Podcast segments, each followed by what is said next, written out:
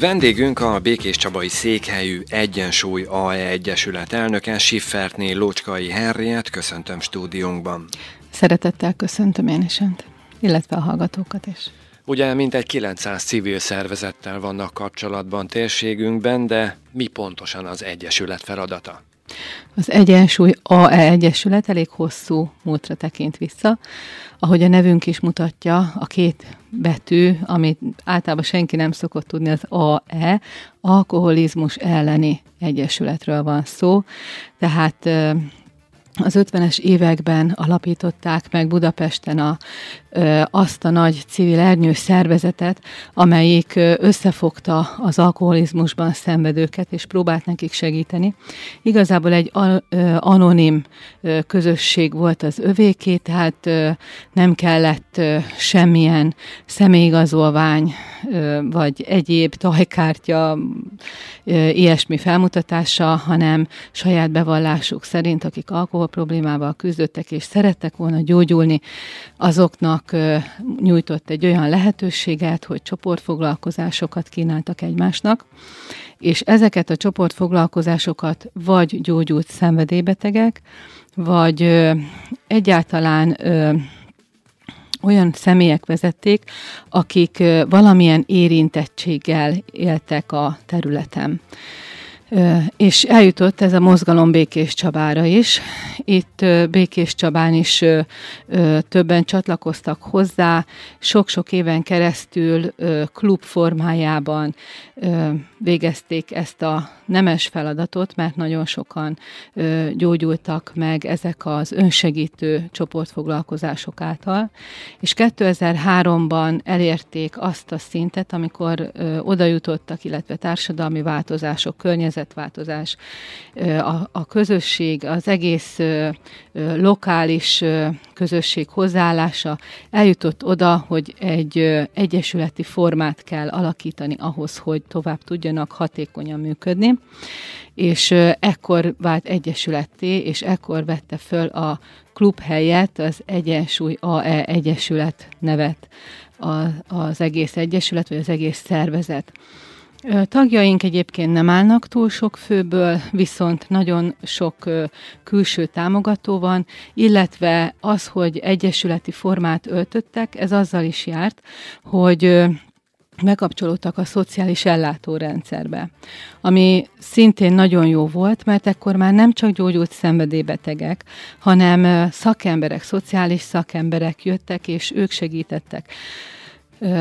Nagyon nagy szerepe volt akkoriban az addiktológiai intézménynek, ami ugye kint van a Városerdőn Gyulán a szanatóriumba, tehát az addiktológia is nagyon sokat segített ezeknek a betegeknek, illetve segítette a csoportot, segítette az Egyesületet abban, hogy megtaláljanak bennünket, mert hogy meg is kell találjanak bennünket azok a rászorulók, akik akiknek alkohol problémájuk van. Sajnos nagyon nagy a lakosság arányában az alkoholizmus, és a bármilyen szenvedélybeteg egyébként, akikkel foglalkozunk, azok jöhetnek hozzánk, az utóbbi időben nem csak alkohol probléma, és nem csak a kábítószer, ezek a hagyományos szenvedélybetegségek azok, amik jellemzőek, hanem megjelentek a telefonfüggőség, internetfüggőség, a régebben, a, most már azért annyira nem jellemző, de régebben igen a különböző szerencsejáték függőség. Ez egy kicsit átalakult nevezhetjük így is, de egy kicsit ez átalakult, tehát nem a hagyományos ö, kétkarú rabló, vagy félkarú rabló volt, ez még a 90-es években talán, ami, amit ö, ö, űztek, vagy műveltek azok, akik sajnos rászoktak, és voltak, ugye tudjuk jól, akik akár egy házárát is beledobálták ezekbe a gépekbe. Szerencsére ez az időszak elmúlt, viszont az interneten nagyon nagy arányban vannak azok, akik különböző fogadásokat kötnek, és ugyanúgy elviszi a házat a fejük fölül. Ez pedig már egy hajléktalan úthoz vezet, és akkor a szociális ellátórendszerbe itt mehetünk mélyebbre, mert, mert sajnos egy hajléktalan út kialakul, akkor nagyon nehéz onnan visszafordulni.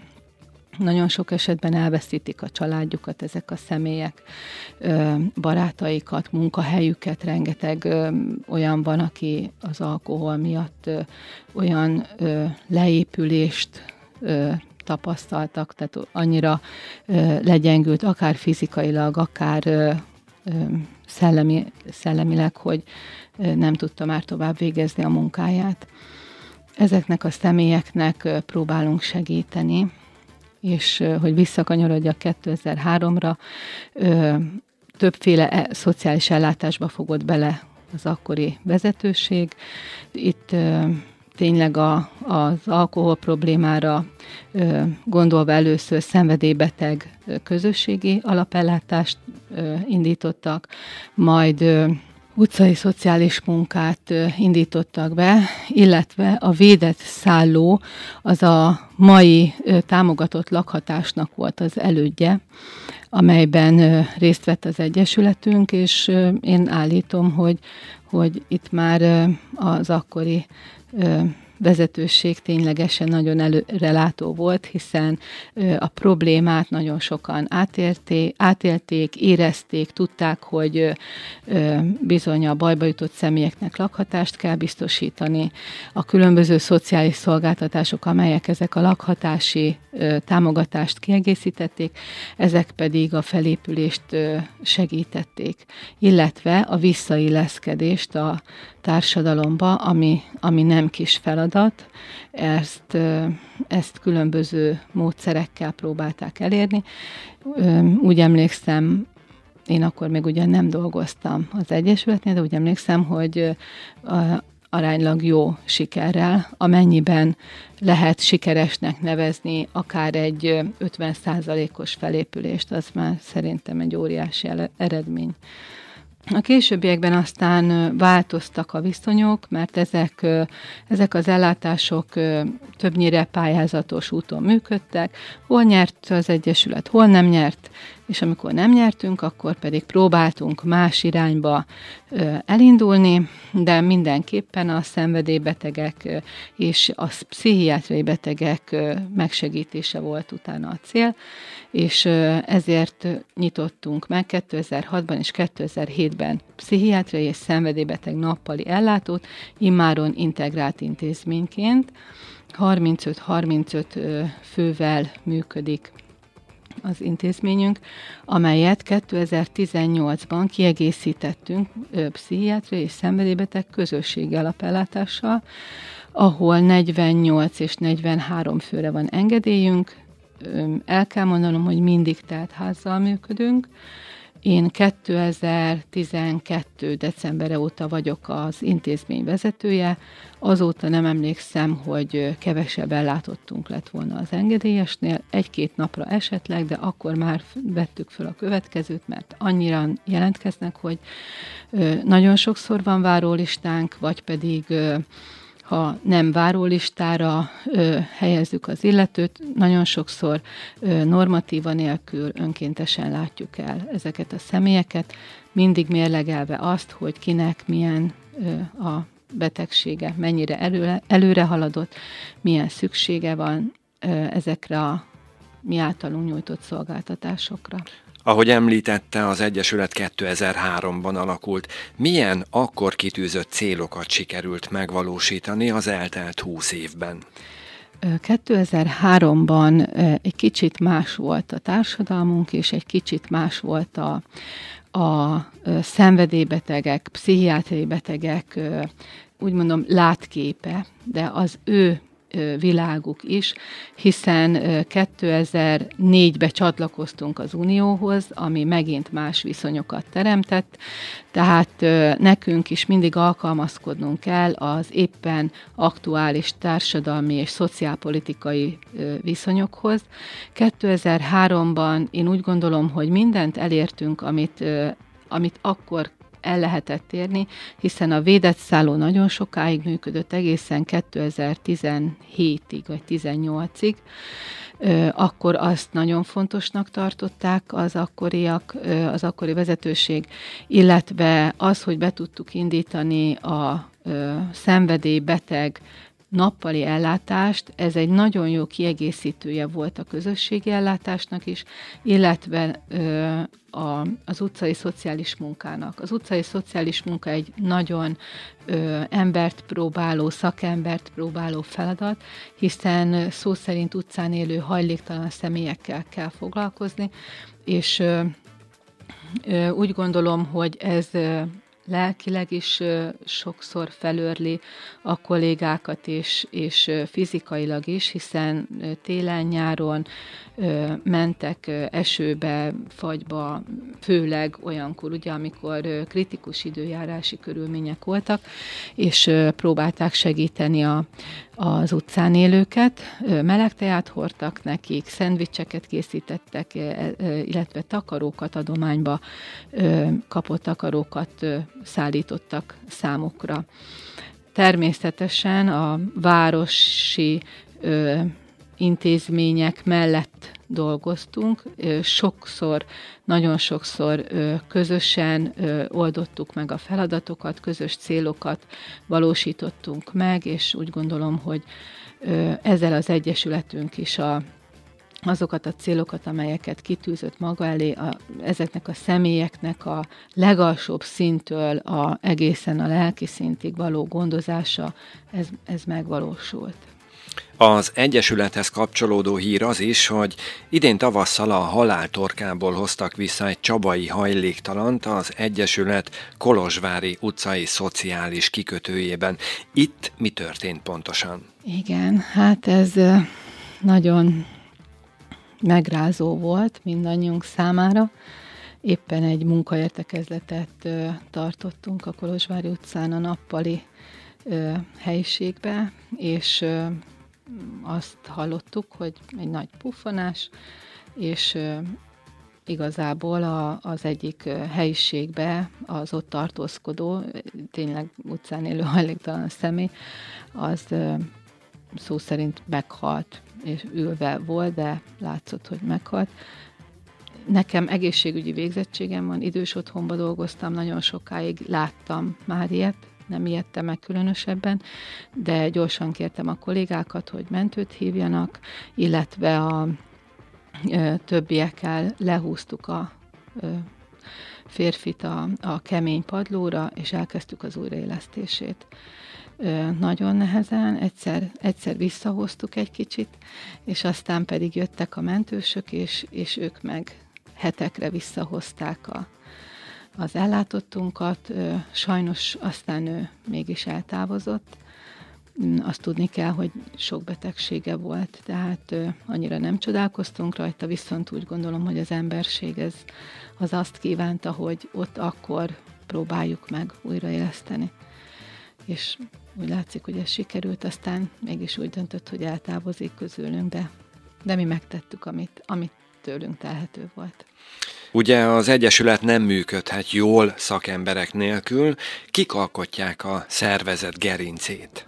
Olyan főiskolát, egyetemet végzett szakembereink vannak, akik több iskolával rendelkeznek, vagy pszichiátriai, vagy szenvedélybeteg, tehát addiktológiát tanultak,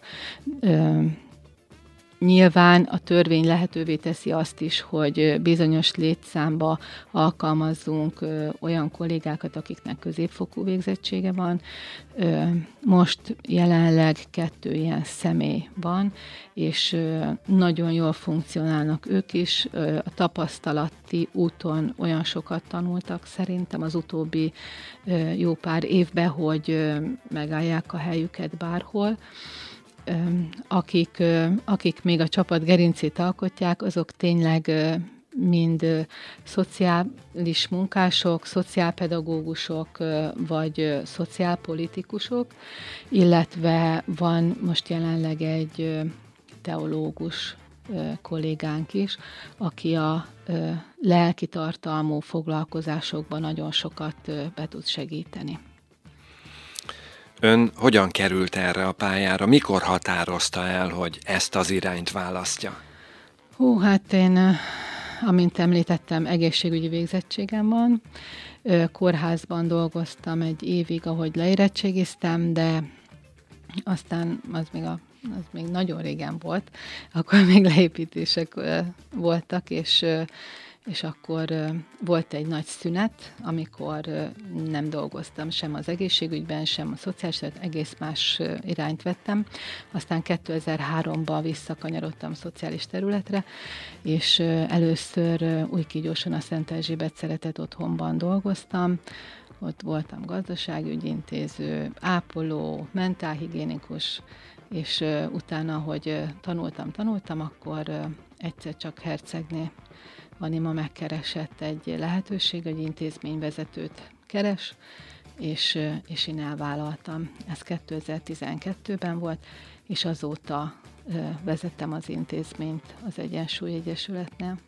Azóta már, már, már, már most 7.-8. éve az Egyesület elnöke is lettem. Ugye volt egy olyan időszak, amikor minden intézmény bezárta a kapuit, és a négy fal közé kényszerültünk. Ez volt a Covid miatti lezárások időszaka. Az Egyesület ezt hogyan élte meg? Az első perctől kezdve én azt gondoltam, hogy nekünk, szociális szakembereknek, egészségügyi végzettséggel többen is rendelkezünk. Nekünk kötelességünk a lakosság mellé állni, illetve azok a személyek mellé állni, akik rászorulnak, és ténylegesen betegségük okán mondjuk nem tudnak elmenni sem a gyógyszertárba, sem egy bevásárlást nem tudnak megejteni, és azonnal felajánlottuk a segítségünket, felajánlottam a segítségünket a városnak, hogy amennyi amennyire lehetséges, mi erőnkhöz képest mondjuk Jaminában van a székhelyünk, illetve az intézményünk, akkor a jaminai részen, amit csak tudunk, segítünk. A városban ugye volt egy koordináló csoport, aki nagyon szépen felosztotta a feladatokat, és bennünket is belevettek ebbe a tímbe, de ők olyan sokan voltak, tehát olyan sok segítséget kaptak, hogy igazából erre nem került sor. Ellenben a saját klienseink közül tudtuk, hogy kik azok, akik vagy nem tudnak fizikai okoknál fogva jár, kijárni tényleg, vagy pedig lelkiekben annyira meg fogja őket viselni a bezártság, hogy többet kell hozzájuk elmenni. És akkor a védőfelszereléseket alkalmazva, fertőtlenítő szerezve szépen kiártunk hozzájuk, ha kellett bevásároltunk, ha kellett, akkor receptet váltottunk ki a gyógyszertárba, illetve nagyon sokat kellett beszélgetni. Nagyon sok esetben mm, minden klienssel tartottuk a kapcsolatot telefonon, teljesen mindegy volt, hogy eljár dolgozni, vagy a négy fal közé szorult, ők, őket mindig kerestük, tehát mind, szinte azt mondom, hogy napra készek voltunk mindenkivel, hogy mit csinált, a napját hogy töltötte, tehát a, a telefonszámlánk az ugyancsak megugrott emiatt, de természetesen ezt nem bántuk, hanem amikor kellett, akkor mentünk és segítettünk. Ön hogyan látja, mikor lesz arra esély, hogy a szenvedélybetegség picit visszaszoruljon, legyen szó bármilyen szenvedélybetegségről? Ez jó kérdés. Ezen a szociológusok is sokat vitatkoznak szerintem. Ö, először is úgy gondolom, hogy lelki, lelkiekben kell ö, saját magunknak rendet tenni. Ha a lelkünk rendben van, rendben lesz a környezetünk, és rendben leszünk általában mi magunk is. Én családterapeuta is vagyok, és olyan családokkal szoktam találkozni, ahol a gyerekekre nagyon súlyosan kihat a felnőttek alkoholizmusa, vagy bármilyen függősége. És én mindig azt mondom, hogy a következményekre is kell gondolni. Akkor, hogyha az egyén fölméri azt, hogy nem csak saját magára, hanem a környezetére is borzasztó káros, hogyha a függősége miatt anyagi problémába kerülnek, és ez természetesen ez egy ördögi mert nem csak anyagi probléma lesz, hanem egészségügyi probléma, ami megint majd ahhoz vezet, hogy nem tud dolgozni, és megint visszakanyarodunk. Tehát ez, ez, ez mindig csak megy, megy a mókuskerék, és lejjebb, lejjebb fog csúszni az illető. Ha ezt megértik, akkor talán egy kicsivel kevesebben fognak a pohárhoz nyúlni, amikor, amikor már kóros, úgymond, mert nem azt mondjuk, hogy soha semmit nem szabad inni, hanem nem szabad rászokni. Ha a gazdasági részét nézzük, az Egyesület hogyan tudja fenntartani önmagát? Igen. Ugye több lábon állunk, a szociális alapellátásaink azok állami normatívások, a civil központot azt a minisztérium tartja fent, de az is egy pályázati rendszeren keresztül működik, igaz, hogy három éves, három évente kell ö, megpályáznunk, illetve ö, ezeken kívül, ö, amikor voltak az előző időszakban ö, pályázatok, uniós pályázatok, akkor pályáztunk. Ö, a várossal jól együtt tudtunk működni a toppos pályázatban, akkor nagyon sok programot szerveztünk is, csoportos foglalkozásokat, egy tudásmegosztó, nagyon szép feladatot megcsináltunk. Én úgy gondolom, hogy ha ezek újból beindulnak, akkor a későbbiekben is fogunk tudni ebből profitálni, illetve mindenki profitál belőle, aki részt vesz ezekben a programokban. Ha Békés Csabát és Békés Vármegyét nézzük, országos viszonylatban hol állunk az alkoholizmus tekintetében?